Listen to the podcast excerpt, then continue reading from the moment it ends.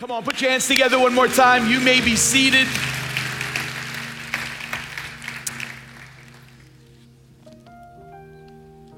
Friday night, I sent in to our team to get everything ready for Sunday. I had a sermon prepared, written, notes for the screen done, everything was all ready to go. And Saturday morning, I had this sneaky suspicion that God had something different to say. And so I am here today to, to, to really to tell you is I believe what Solomon says in Proverbs 25, 11. He says, uh, this is in one paraphrase version, said, the right word at the right time is like expensive jewelry. We don't need truth today, we need timely truth. Amen? And I feel like I have a timely word for you that God has given me something uh, that I want to give to you. I, I want to give you three prayers that I pray when I'm not really sure what the next steps are, when, I, when I'm kind of unsure of what the future looks like, when I really feel inadequate for what's ahead. Anybody ever say that? I feel so inadequate for the future. That's where I'm at. And I'm going, God, I'm, I'm not sure if I can do this. So I'm, I borrowed three prayers from the same person who felt deficient, powerless. He messed up. The people he's leading messed up. And the only thing he could do was utter these three prayers that I want to read to you in just a few moments. And not only do I feel that I pray this on a Saturday before entering into the pulpit on Sunday, but man, I've been trying to pray this every single day. And, and I'm believing today it's going to bring hope to us today. Let's pray. Father, I ask you that in the name of Jesus, would you just bring hope to this place today? May, may Christ begin to be honored, God glorified, lives changed today as we begin to learn that, Lord, we can't take a step without you. We can't move forward without you. So today, we invite you into our own lives, to Times Square Church, those that are watching online, into their homes, and right here in the sanctuary on 51st and Broadway. We invite you and your presence in Jesus' name. And everybody said, Amen. All right, let's get ready to go. I want you to take out a piece of paper. Let me, piece of paper.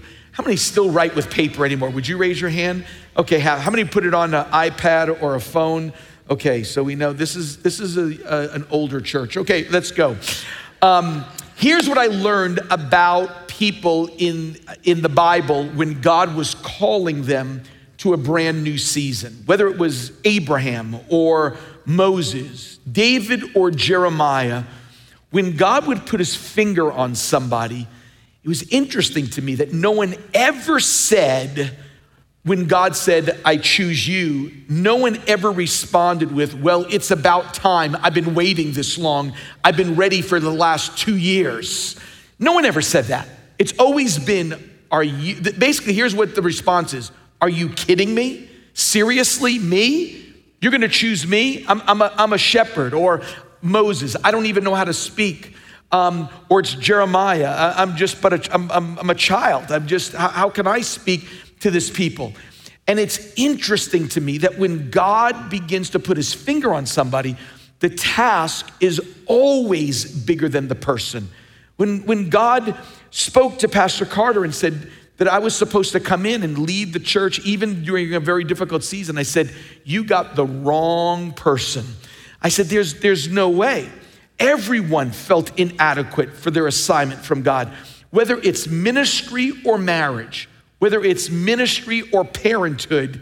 In those moments when the task and the calling is big, you've got to trust in the big God. And here's what I've learned listen, Times Square Church. I've learned that anyone who feels ready isn't ready.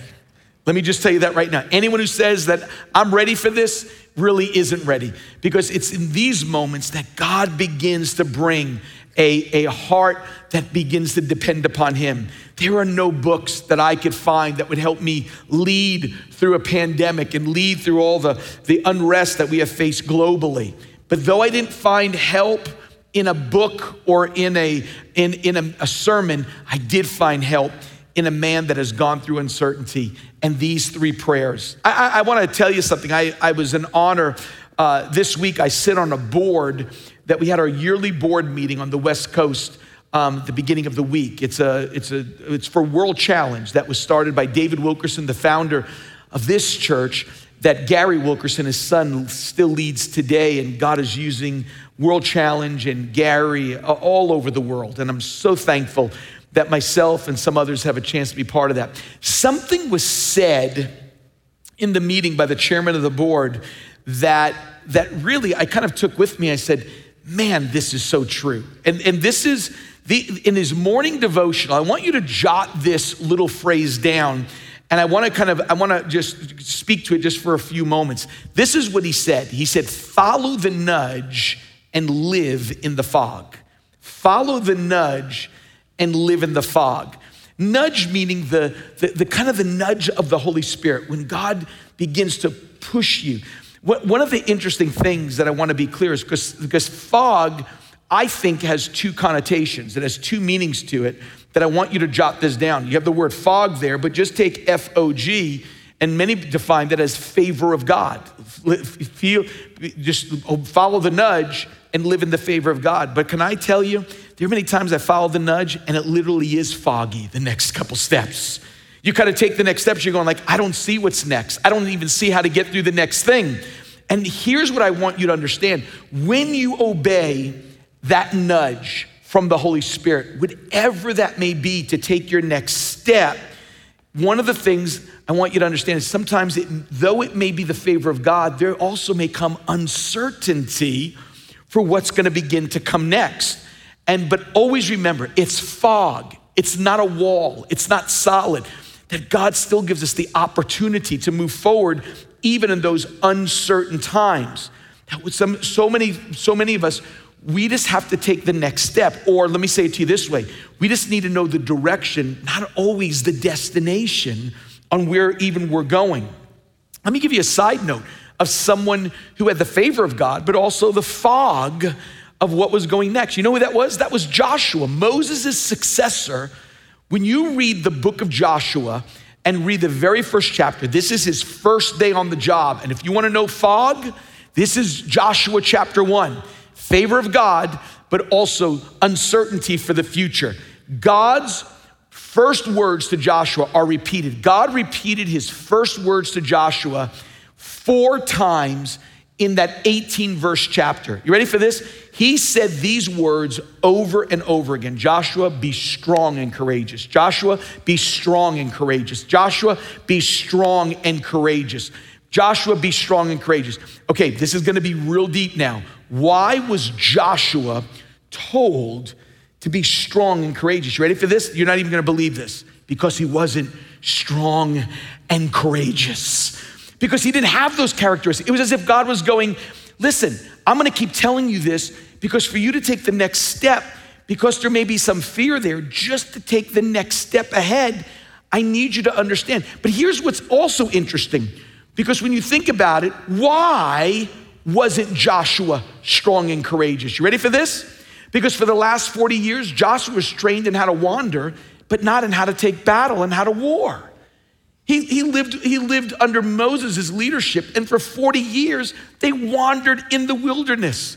He wasn't being trained to battle, but now he is put in a foggy situation. Favor of God, you're gonna take possession, but foggy. How are we gonna do that? Because God was telling him this, and the two biggest obstacles, fog that was in front of him, Jordan River and Jericho's wall. Think about that. How in the world are you gonna do this? Well, Joshua, I just need you to be strong and courageous. That's the first step. You may not know the destination, but you do know the direction.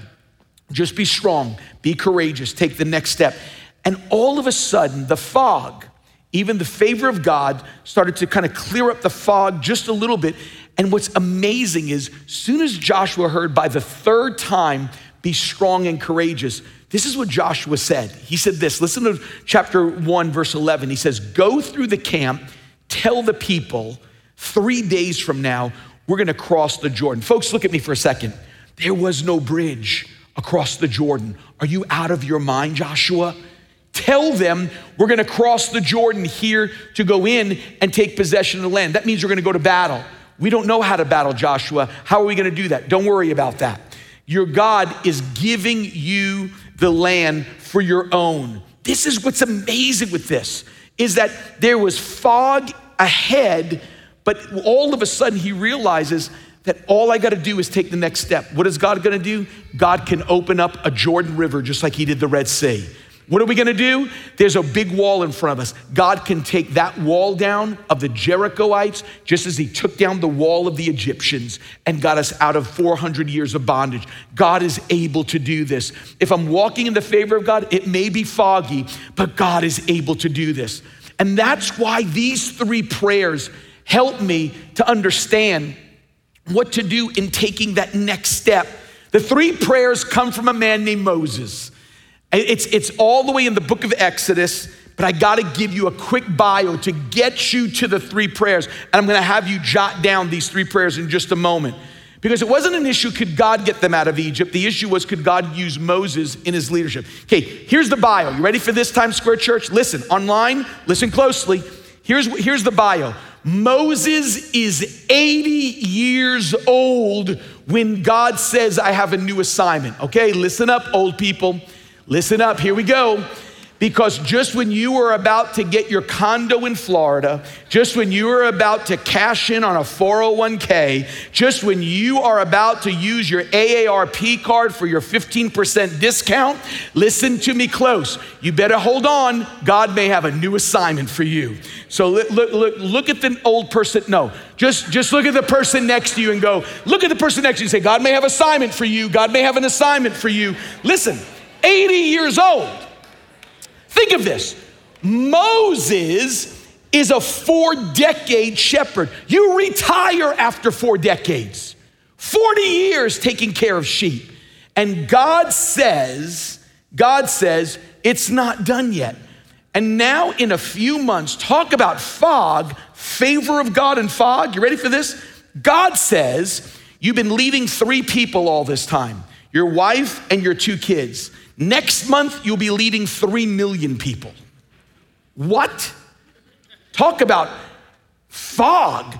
I, I, I, can't even control the two kids you've given me. I could see Moses going like, these two kids are out of control, let alone leading an entire nation out of bondage. And think of this, a nation that's been in bondage for 400 years, who you would think would be happy to get out of bondage. But if you think about it, you're dealing with the people who've been living in slavery, which causes distrust, skepticism. Their culture has been stripped from them, and now they're living for the last 400 years being skeptical of authority and distrusting anybody that's in a leadership position or an authoritative position over them. And God's going, You're gonna become their leader. Not only did you lead your wife and your two children, but now you're gonna lead all them at 80 years old. That's why, if you're sitting here today and you feel like you, you, you, you've done your job, God may be putting you in a brand new situation. That's why we even talk about, I'll mention this shortly, about even connect groups. There's some of you that are watching online from your connect group saying, We do this. We watch Times Square Church on Sundays from different parts of the world. That some of you are sitting in this place that you may be that 40 year shepherd. Maybe you're retiring from a, a, the fire department or the police department or from working for the city of New York or for whatever city you're watching from. And you think you're about to wrap it up. And God goes, No, no, no, no, don't wrap it up because I have another assignment for you.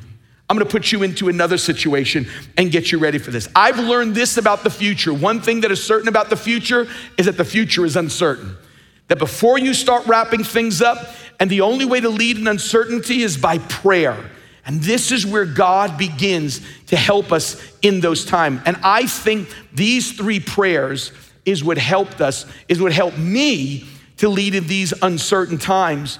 And as I started to try to pray them every single day, and I want to give them to you today, as some of us are walking in uncertainty, and, and but trusting in the right thing trusting and realizing it's God that gets me through this. Let me, let me tell you what happened this week. Um, my children asked me, we, we, we, we have a home, we are big baseball fans in our home, and especially when it gets to October and November, we're excited for postseason baseball. And my children are all big Yankee fans. They said, What if we go to the Bronx? What if we go down to the Bronx this week?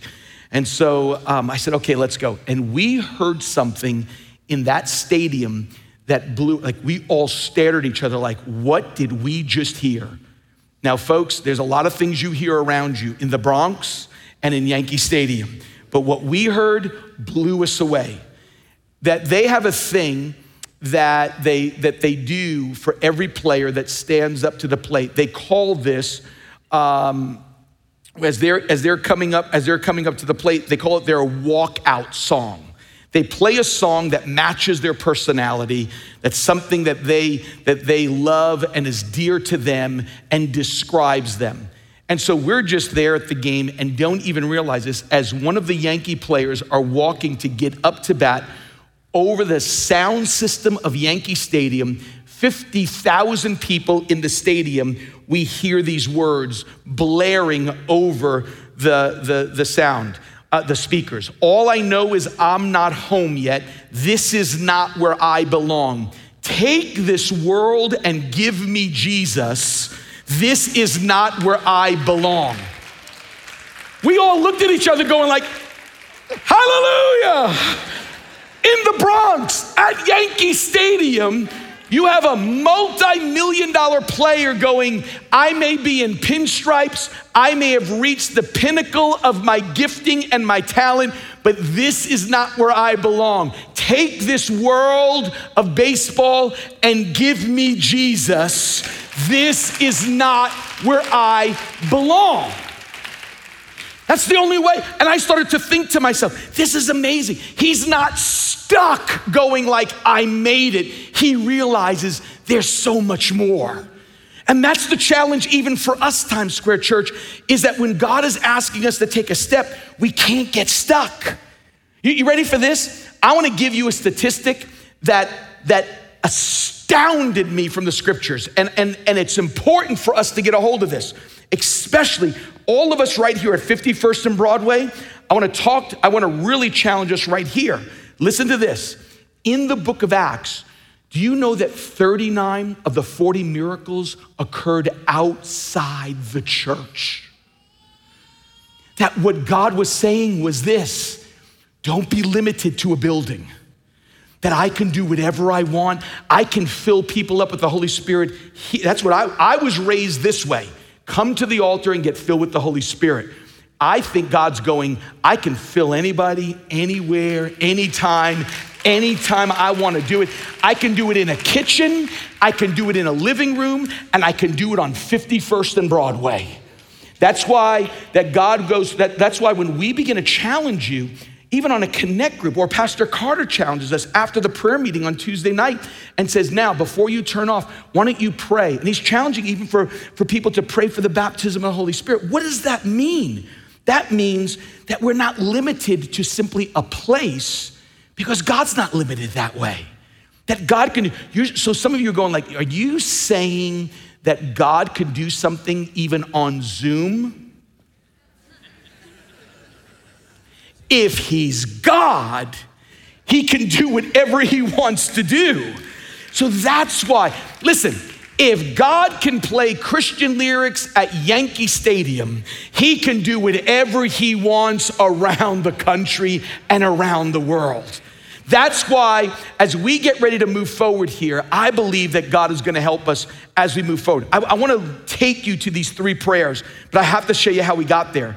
They just, the children of Israel just get out of Egypt. In Exodus 14, they complain about the obstacles when they leave Egypt. Exodus 15, they complain about they have no water. Exodus 16, they complain that there is no food. Exodus 17, they complain that there's no water again. Exodus 18, Moses joins in and starts complaining that he's counseling all day long and all night long and he's getting tired. And Exodus 19, Moses just goes, I've had enough. I'm going to the mountain of God. I'm going to talk to God. Smart thing. And when he comes down, it's the last straw. In Exodus 19, he goes up to the mountain. Exodus 32, he comes down. 13 chapters later, which represent 40 days and 40 nights, comes down and sees a party of people dancing with a golden calf. And it's at that moment that Moses just goes, I've had enough, because this is where the prayers come from. He, he literally watches these people and says, I can't do this anymore. They complain about everything. I'm counseling, and now they're worshiping stuff. And I think the prayers that come next is what helps Moses. It's when you feel and I feel so inadequate for the future. when you just going like, enough is enough, I think these three prayers is what helps us get, get through. Let me just give them to you very quickly. Here's how they go. You ready for this? Three prayers. I'll, I'll give them to you and then we're going to kind of look through them. Number one, Exodus 33, verse 12. Moses said to the Lord, You have been telling me, lead these people, but you have not, but you have not let me know whom you will send with me. You have said, I know you by name, and you have found favor with me. Here it comes. If you're pleased with me, first prayer, teach me your ways so I may know you and continue to find favor with you. Remember that this nation, I love this last part. Remember that these are your people. These people dancing around here, these crazy people, those are your people. But I love the first part. Teach me your ways. Jot that down and keep a little space there. Second prayer. The Lord replied, My presence is going to go with you and I'll give you rest. Then Moses said to him, If your presence does not go with us, then don't send us from you. You know what the second prayer is? Lord, I need your presence. First prayer. First prayer is this Teach me your ways. Second prayer is this Lord, I need your presence. If you don't go with us, I can't go. And let me just give you the last one, and it's this. Then Moses said, Show me your glory. Show me your glory. Let me give you those three prayers again. Here it is. Number one, it is, Teach me your ways. Verse 13. Number two, Lord, I need your presence. And number three, Lord, Show me your glory. Let me give them to you again. Teach me your ways. I need your presence. Show me your glory. Let me say them again. Teach me your ways. I need your presence. Show me your glory. Hey, can we say these together? Come on, say them with me. Teach me your ways. I need your presence. Show me your glory. Come on, one more time. Teach me your ways. I need your presence. Show me. How about this? Lift your hands up and make it your prayer today. Come on, say it again. Teach me your ways. I need your presence. Show me your glory. Amen. We need that.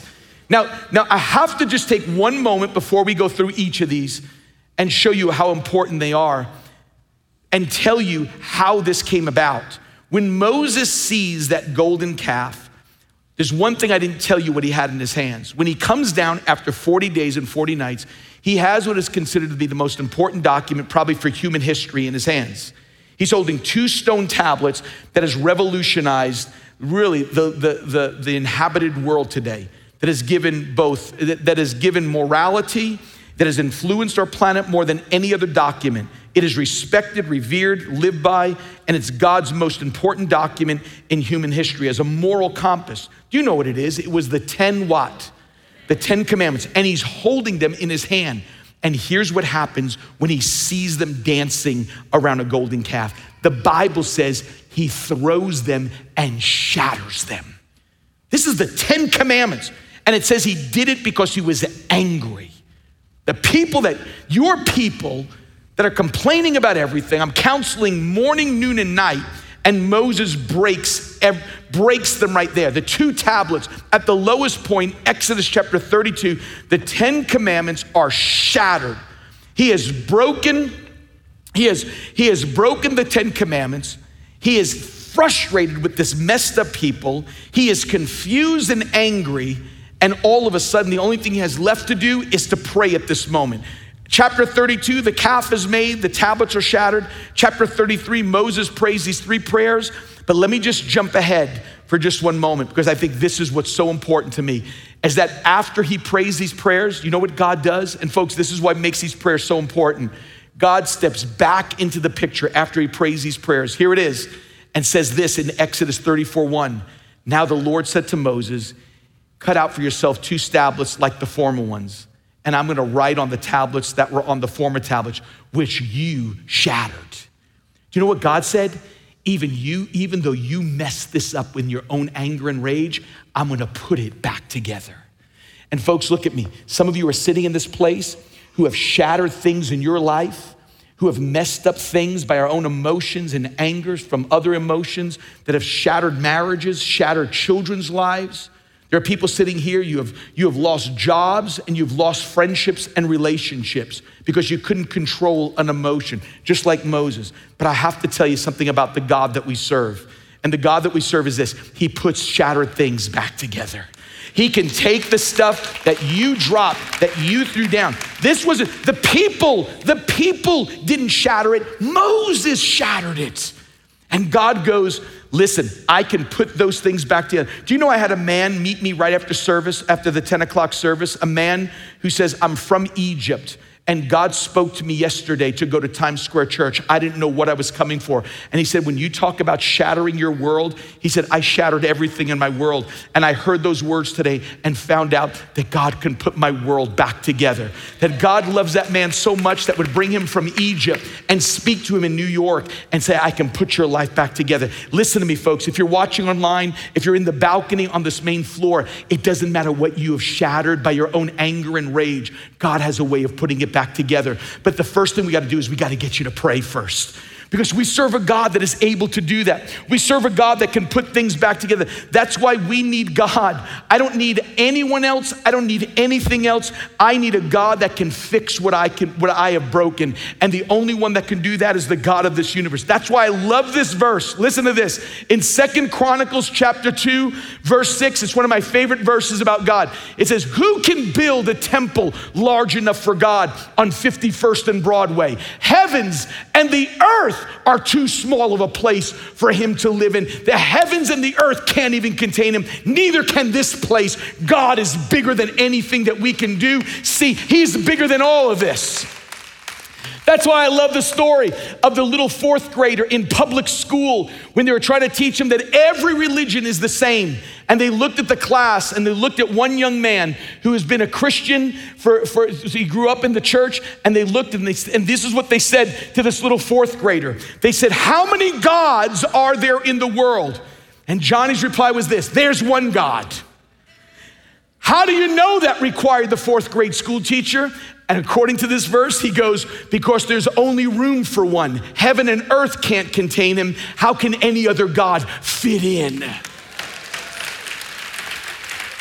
So if we're gonna pray today, let's pray to Jesus and let's ask him, Teach me your ways. I need your presence. And finally, show me your glory. Come on, let's unpack this for just a few moments. Okay, jot this down. Let's go through this. Teach me, here's Moses' three prayers when you feel inadequate for the future. Number one, teach me your ways. This is Moses. This is right in between shattering the Ten Commandments and God repairing the shattered commandments. And he prays these three prayers Teach me your ways. All right, you're not gonna like this, but they said this.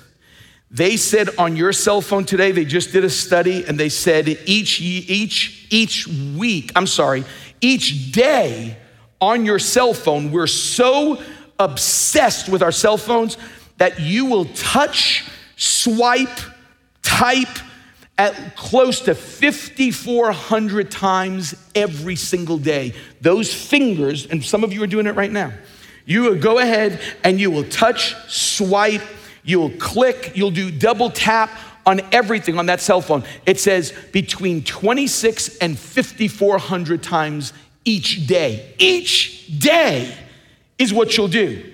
Every interaction up between 26 to 5,400 times that you'll begin to do this. I mean, seriously, just watch. Next time you ride on the subway, look at everybody and look at their heads, and all you see is the top of people's heads because no one looks at you anymore.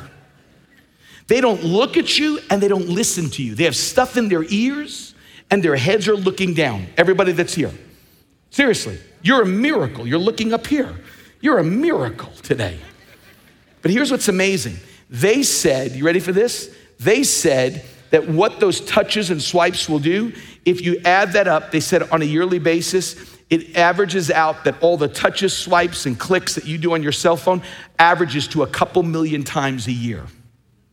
A couple million times a year on a cell phone. So you're going like, that's the Bible. Pretend it's a cell phone. And so you'll go ahead and do all of that touching and swiping and everything else on that. But here's what's amazing. Can you imagine if we did that for God? Can you imagine that before we went to a cell phone, we went to God's presence? That before we touch, swipe, or click, we just go, God, I'm gonna look you. Teach me your ways. Teach me your ways. Two million times it's grabbing us away. But just if we can offer up a prayer, teach me your ways. Because here's what I've learned with God. I've learned this with God, and I want you just to get this. when you say teach me your ways, that involves time with God. In order for God to teach you his ways, it involves time, spending time with him. You know, that word way is an interesting word. It's a word that I learned uh, the best way I can explain this word way. It means a pathway through a field. It's it's well trodden, it's stepped over so many times, it creates a path. I knew this. Some of you knew this growing up. When I grew up in Long Island, we did that and got yelled at by my mom and dad all the time. We we played baseball so much in our backyard, we trotted out, just well trodden, a base path to first, second, third home. We had a pitcher's mound. We had, we had a, a home plate. And we didn't do that. We didn't dig up anything. But when you keep walking on it, it, it kills the grass and creates dirt. And what it was saying was if you keep doing that over and over again, you'll create that path. I think God has well trodden paths that He just says, if instead of you going to a cell phone, come to me and I'm gonna teach you my ways. I'm gonna teach you those well trodden. Can I, can I teach you? A couple of what I would call a few well trodden paths after four decades of ministry. I want you to jot these down. You're going to see them on the screen. I call these my well trodden paths. Some of them I learned from Brother Dave. And, and, and, and here they are. Get ready to jot these down. And so, hey, let me help some of you. These will be good, these will be good touches, because not every one of those 5,400 touches are bad on your phone. So if you don't know, if you're going like, Pastor Tim, you go through too fast, okay, let me help all the older people, the 80 year olds. Here's what you do. So just, just hold up your phone and take a picture of the screen. If you can't write, just take a picture. That's all you have to do. Some of you going like, you're a genius. Okay, so stay with me. Here it is. Well trodden path number one. This is what I've learned. I learned this from Brother Dave. God always makes a way for a praying man. I'm just telling you, if you pray, God always seems to make a way. Jeremiah 33 3, call to me and I'll answer you and show you great and mighty things which you do not know. It's so funny as I'm saying this, all, I see all these cameras going off in here. I never should have taught you this, but you're such an obedient church. Number two, if you take care of the poor, God will take care of you. Don't easily walk by someone on the streets that's sitting there asking for money. I know what you're going to say. Well, they're going to use it for drugs. Gonna, who cares? Don't be a private eye. Just, just bless the poor. They're, they're poorer than you are. Who cares? I mean, we're, we're, I, listen, for us, I'm telling you, if you take care of the poor, God will take care of you. That's why I'm so thankful for Child Cry. And your generosity helps us to touch these 44 countries that Treg and the missions department are working around the world. Proverbs 19, 17, if you help the poor, you're lending to the Lord, and God always repays his debts. He always does that. Winning the lost, here it is, that's the heart of God. Everybody who's asking Jesus, come soon, Jesus, come quickly, the vaccine, 666. Listen to me. Listen close. Do you know why Jesus isn't coming just yet? Because he wants more people won to him. That's what it says. So I'm going like Jesus. Wait, let us win more people. So when you sit there and go, oh, he's gonna do born again, you bet I am. I want to bring as many people. Why is Jesus delaying his coming? It's not me. Peter said it. Listen to it. 2 Peter 3 9. He isn't really being slow about his promised return, even though it seems that way, but he's waiting for the one good reason. He's not willing that any should perish, giving one more time for sinners to repent. All right, get ready. Get this one down. This is what I've learned. Whoever is intimate with God will never be intimidated by men. Spend time with God and you won't be afraid of people. Listen to Matthew 10 28. Don't be afraid of those who can kill the body but cannot kill the soul. Be afraid of the one who can destroy both soul and body and send them to hell. Man, there's too many pictures on this one. Some, so, so I'm, I'm afraid of some of you going like, take a picture of that one with hell. Okay, stay with me. Leave that one on the screen for a second. Look at me for a moment. This is, this is an intense verse. Those who are intimate with God won't be intimidated by men. When, when Cindy and I were pastoring in Detroit, we we're building, um, we we're building a children's center, gym for the community. We're doing some community things. We we're building something. And right there in the heart of Detroit, every night we had we had a we had 24 hour guards and we had guards with dogs and everything. They broke in every week and stole our stuff. They were stealing drywall and pipes and tools and and compressors everything And I, I, just said, I can't take this. We'd put up no trespassing. We'll prosecute you. Um, you know, don't do this. I mean, we've done everything. We're building this for the community. And finally, I had enough, and I said, I want Matthew 10 28 put on signs, and I want to put it all over the building. If you go to Detroit today, let me tell you something. When you would go down an alley and into the areas of that, of that building that wasn't yet done, you'd read this Don't be afraid of those who can kill the body, but be afraid of the one who can destroy both soul and body and send you to hell. Listen to me, they never broke in again at that point. It was, we were, we were, we were free of people stealing us. Some of you going like, I'm using that verse in my home. Okay, here's the other thing I've learned. Praying churches are praising churches. People think that praise comes from music. That's not true. People think praise comes from doing the right songs. That's not true. You want a church that knows how to praise? It is a church that knows how to pray. How do you know that, Pastor Tim? It's Psalm 22, 26. Those who seek me will praise the Lord. That's the, that's the church. So if you have a church and you're having, and listen, if you're watching even online and you're a leader and you're going like, my church doesn't know how to pray. My, my, my church doesn't know how to praise. We have a boring praise service. Don't look for new songs. Start a prayer meeting. Seek God, praise comes out of a prayer meeting. That's what it comes out. And let me just say this. Let me give you one final well trodden path I've learned. He may not come when you want him, but he's always right on time.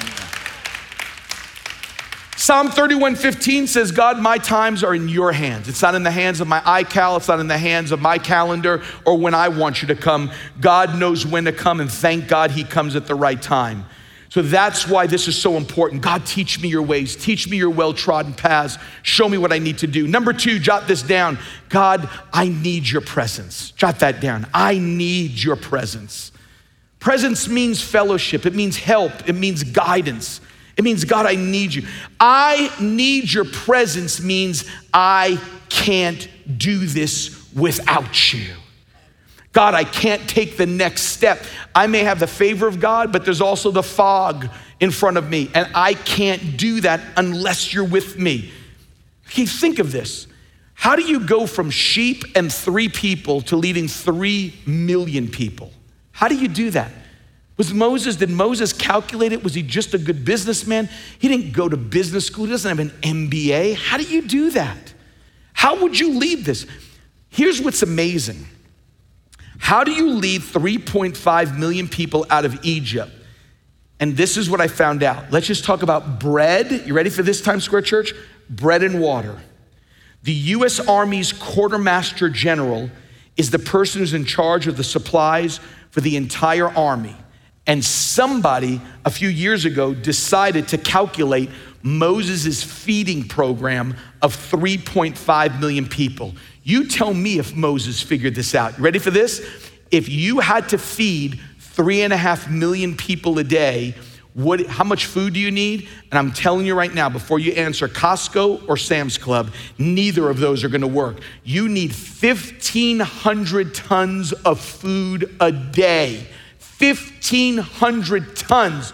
If they said, if you wanna know what that looks like, that's filling two freight trains each of them a mile long. That's two miles long, two New Jersey exits of train just full of food per day to feed the people. Well, you got to drink water. What does that mean? Here it comes. If you only wanted to drink and wash a few dishes, no bathing, it would take 11 million gallons each day. If you want to know how many tanker trains that is, that's a tanker train 1,800 miles long just to give them water so they can have that, so they can get through that. And you're thinking to yourself, that's just food and water. You know what God had to do just to open up the Red Sea talking about water? If they would have just gone through the Red Sea in double file, the line would have been 800 miles long and it would have taken them 35 days. But they said, in order for that Red Sea to part and them to go through in one night, that Red Sea didn't depart for them to go through just double line. It says it parted three miles long so they can go through 5,000 miles um, abreast. Because every time that, that people was so big, every time they stopped and camped, 3.5 million, it says that there that was a camp, that was a campground the size of Rhode Island every time they stopped at a place. And you're telling me a guy with two kids and a wife knew what to do? Can I just help you, folks? And some of you are worried about tomorrow. I think God's got you from this point on. If He can do that every single day, you ready for this? For 40 years, He can take care of you. He can take care of your kids. He can take care of your future. He can take care of your finance. And every time you're thinking, God, what am I going to do? Lord, teach me your ways. God, I need your presence. And finally, let's close with this show me your glory. Show me your glory. Let's finish here today. Show me your glory. Pastor Tim, what do you mean by that? This is this is a religious word that sometimes I think new Christians don't quite understand it. And the fact of the matter is, I don't even think old Christians sometimes understand it. Every, new Christians are going like, glory, what is that? And new and old Christians are going like, we want the glory of God. But what is that?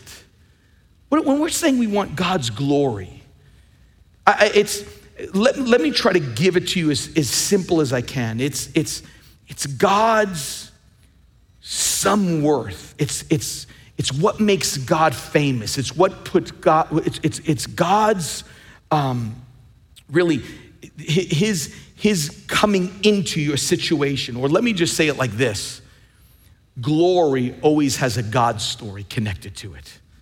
When the glory of, when the glory of God comes, there's always a story of God attached to it. Let me say that again.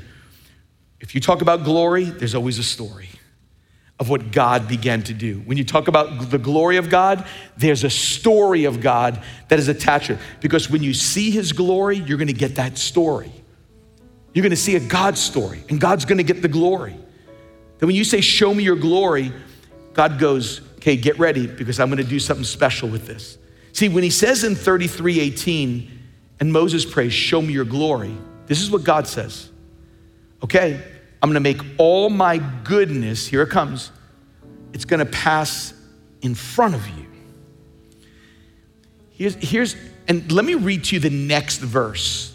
The next verse says this in verse 22. It says, When my glory passes by, I'm gonna put you in a cleft of a rock and cover you with my hand until I pass by. And this is the part that got me. It says, Then I'll remove my hand and you will see my, what does it say? My back, which means he's already gone by. He's already gone by.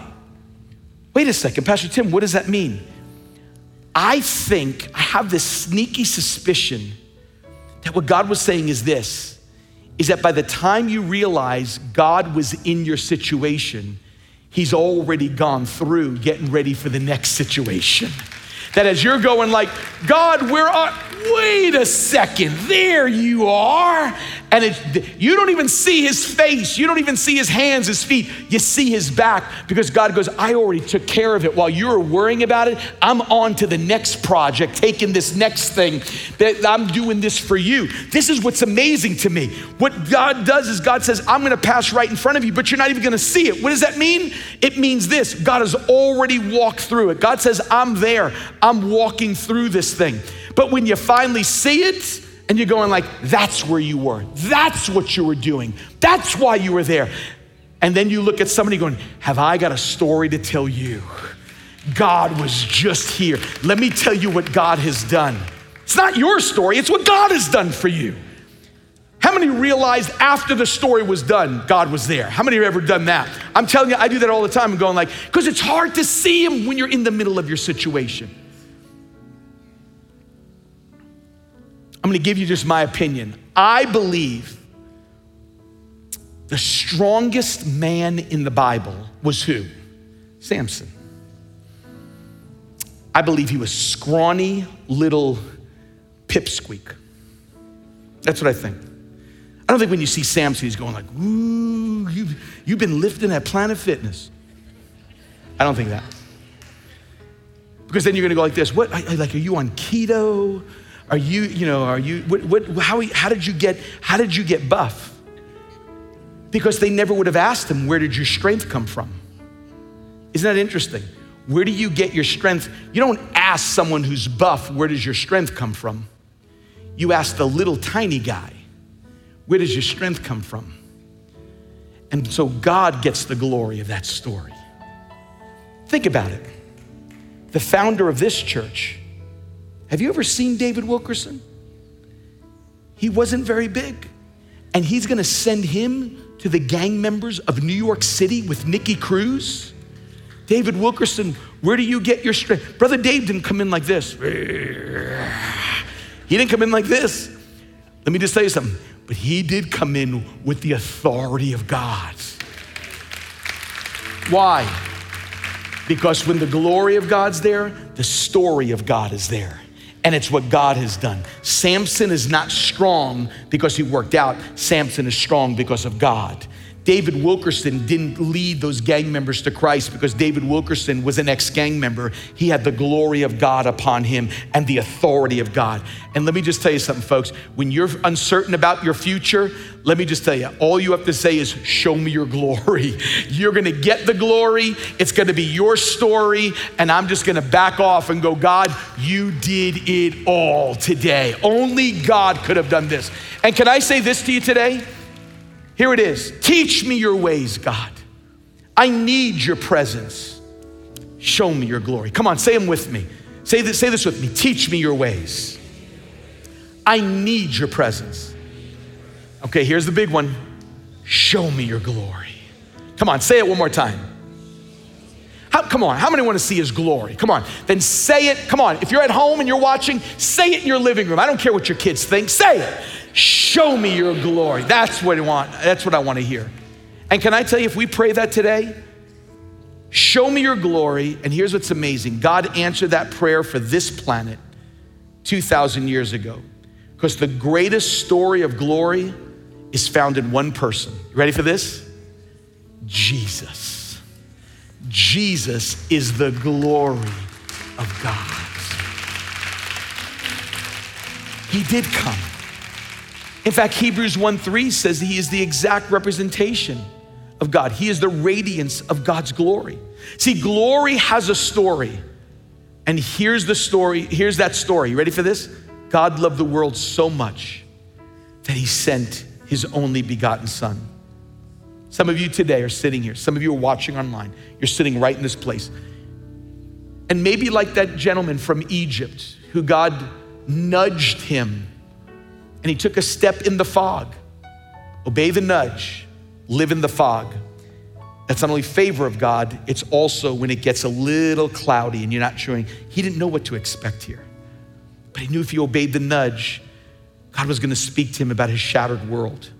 And some of you are sitting here today. Some of you are watching online. Some of you are watching on a different day of the week other than a Sunday. And God is speaking to your heart today. And you know what the nudge is? God is real. God can fix what's shattered in your life. God can change you from the inside out. Obey the nudge. It says, God is here. That no matter what you have thrown to the ground, with the gift, the gift of the Ten Commandments out of anger is shattered. And God goes, I'll still, even though it's your fault, I'll still put it back together. But it has to start with taking the blame first and going, God, man, I'm, I've messed this up. I walked out, I was walking out of the sanctuary after the first service. And a young lady met me and Elder Jerry there as we were both sitting there. For the, we were just getting ready to walk out. And she says, Can I just talk to you? And this precious little young lady talked to myself and Elder Jerry. She said, I've been in church all my life. And today, after singing and hearing so many sermons, today was the first time, Elder Jerry heard it. Today was the first time I realized what it means to be born again. And I gave my heart to Jesus for the very first time today.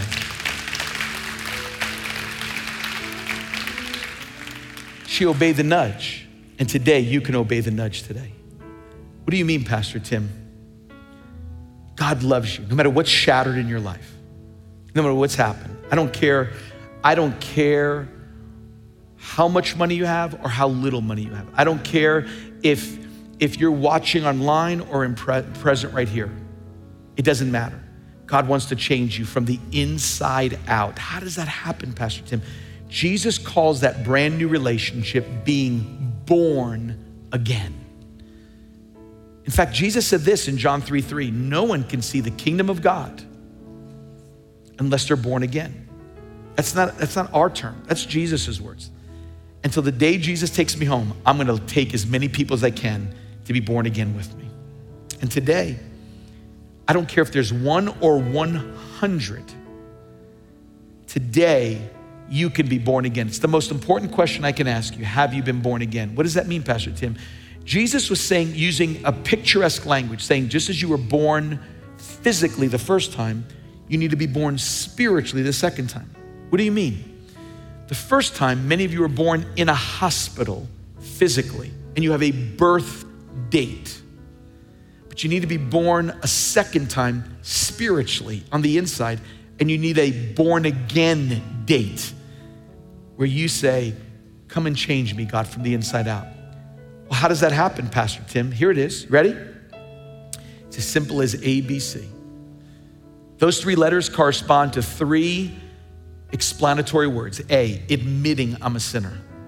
I've shattered my life. I made some poor decisions. But today I'm going to make the right decision. I'm going to be born again. But I'm a sinner. That from on the inside, starting with me, every one of us have a condition and it's called sin. It's when I get honest with God. I can't fix myself, I'm broken. There's, there's a condition in me that the day I was born, I didn't come out, I didn't come out as a, as a floor model. I came out, I needed assembly required. And let me just tell you something. Every child that's born, as cute as they look, they are sinners. And if you don't believe that, you don't have any children. I'm telling you right now. First word they learn is no, then mama. And then they put them together. No mama.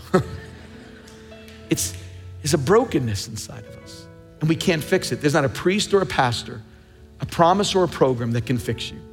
It's an internal issue that needs to be fixed. Well, how does it get fixed? That's the B word. B, believe that God sent his son to fix us. God loved us so much that he would fix us. He didn't simply say, well, you got to get good and you got to take communion like you did today. You got to be water baptized. If, if we could get good to get to heaven, then Jesus wouldn't have had to come and die for us. But he did have to come and die for us. He, he died the death that we should have died. He lived a life that we couldn't live. And he gave us a reward we didn't deserve called heaven and forgiveness. And then at sea, confessing him as Lord, saying, You're in charge of me now. Romans 10 9 and 10 talks about him as Lord, meaning you're the boss now. Teach me your ways, oh God. Teach me your ways. Folks, listen online, right here. Listen, listen carefully. Here's the part I want to tell you Jesus didn't come 2,000 years ago and die for you in the balcony, die a death for you just to get you to sit here for 90 minutes. That wasn't his intention. He didn't want your Sundays, he wants your life. He wants you 90 minutes a week. He wants to spend eternity with you. That's what he wants. He wants to be with you forever. Forever. Well, Pastor Tim, how do I do it? I thought if, if I'm a good person, that, that I'm a, because here's the question how do you get to heaven? Well, I'm a good person. I, that's good, but that, that's not what Jesus said. You have to be born again. Well, I took communion. Great. But that's not what Jesus said. Well, well, I'm, I'm a Baptist or I'm a Catholic, I'm Jewish. Those are all great things, but that's not what Jesus said. Jesus, not Times Square Church, said, You must be born again, John 3 5. Jesus, who cannot lie. So, how do I do this, Pastor Tim? I'm just simply gonna pray a prayer with you. I want everybody here to bow your head and close your eyes just for a moment. If you're watching online, I want you just to listen.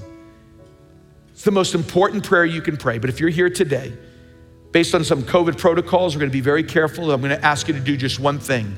I'm not going to make you come forward. I'm not going to make you stand, but I'm asking you to do this. If you're here today, as I'm looking across the sanctuary and those that are listening online, if you're here today and say, Pastor Tim, when you pray that born again prayer, I want to take that next step. I want God to change me from the inside out. I want to be born again. And some of you are thinking, man, I've shattered my life. I'm telling you, you can put it back together but it has to start with a relationship with Him. I'm inviting you not to a religion. Religion says come to a place relationship says come to a person. And if you're here today with every head bowed and every eye closed, whether in person or online, you say, Pastor Tim, I want, when you pray that born again prayer, include me in it. I want to start a journey with God today. I want Him to change me from the inside out. If that's you, with no hesitation, balcony, main floor, even if you're in your home watching, if that's you and say, Pray for me, Pastor Tim, put me in that born again prayer. I'm gonna ask you to do one thing, no hesitation. I want you right now, just lift your hand and hold it up high. Say, Put me in that prayer. Hold it up high because I wanna make sure I see every hand that's up. There's 1, 2, 3, 4, 5, 6, 7, 8, 9, 10, 11, 12, 13, 14, 15, 16, 17, 18, 19, 20, 21, 22, 23, 24, 25, 26, 27, 28, 29, 30, 31, 32, 33, 34, 35, 36, 37, 38, 39, 40, 41, 42, 43, 44, 45, 46, 47. Can we put our hands together and thank God for what He has just done? Hey, you know what's exciting to me? We've seen 80 hands go up for the very first time today to receive Jesus Christ. Come on, let's do this. Let's all pray this with them today. Come on, say this out loud. Dear Lord Jesus, I believe you're the Son of God. I believe that on the cross, you took my sin, my shame, and my guilt, and you died for it. You faced hell for me so I wouldn't have to go. You rose from the dead to give me a place in heaven, a purpose on earth, and a relationship with your Father. Today, Lord Jesus, I turn from my sin to be born again. Okay, here we go. Say it loud now. God is my Father. Jesus is my Savior. The Holy Spirit is my helper. Heaven is my home in Jesus' name. Come on, let's say amen together and thank God for what He has done. Hallelujah. Hey, here's the good news. All right? So get ready now. I'm gonna ask you to get that phone out. This is gonna be the best of your touches, of the 5,400 touches on your phone. You ready for this? I want you to text connect to 51,000. Those are in the sanctuary, those online. Text Connect, and we're just gonna help you on your next steps. It's gonna be that, that simple. Just to get that phone out. Come on, I know you've been using it. So get that phone out. It's gonna be your best touch of the day. Is you're gonna connect 51,000. We're gonna send you next steps on your new walk with Jesus and help you with that. I want everybody to stand with me today. I'm rejoicing what God has done all day today. Now, listen to this. I, I, I want to announce this today just to be real careful. When we say amen, we have prayer teams that are down here to pray for those that are here. So if you're here today and, and even watching online, we will pray for you. So if you're not here, we have people online, prayer hosts that will pray for you online. And if you're here and need someone to pray for you, we'll separate, we'll, we'll, we'll have them spaced out, but we'll pray for you. Any need that you have today, we want to pray for you today. Isn't it good to be in God's house today? Great to share communion. Thanks so much for listening. We hope you've enjoyed this message, and be sure to subscribe so you can receive new messages each week. Visit tsc.nyc for all the latest info on how you can stay connected. Also, don't forget that you can follow us on social media on all major platforms at Times Square Church. Thanks for tuning in today. Have a great week.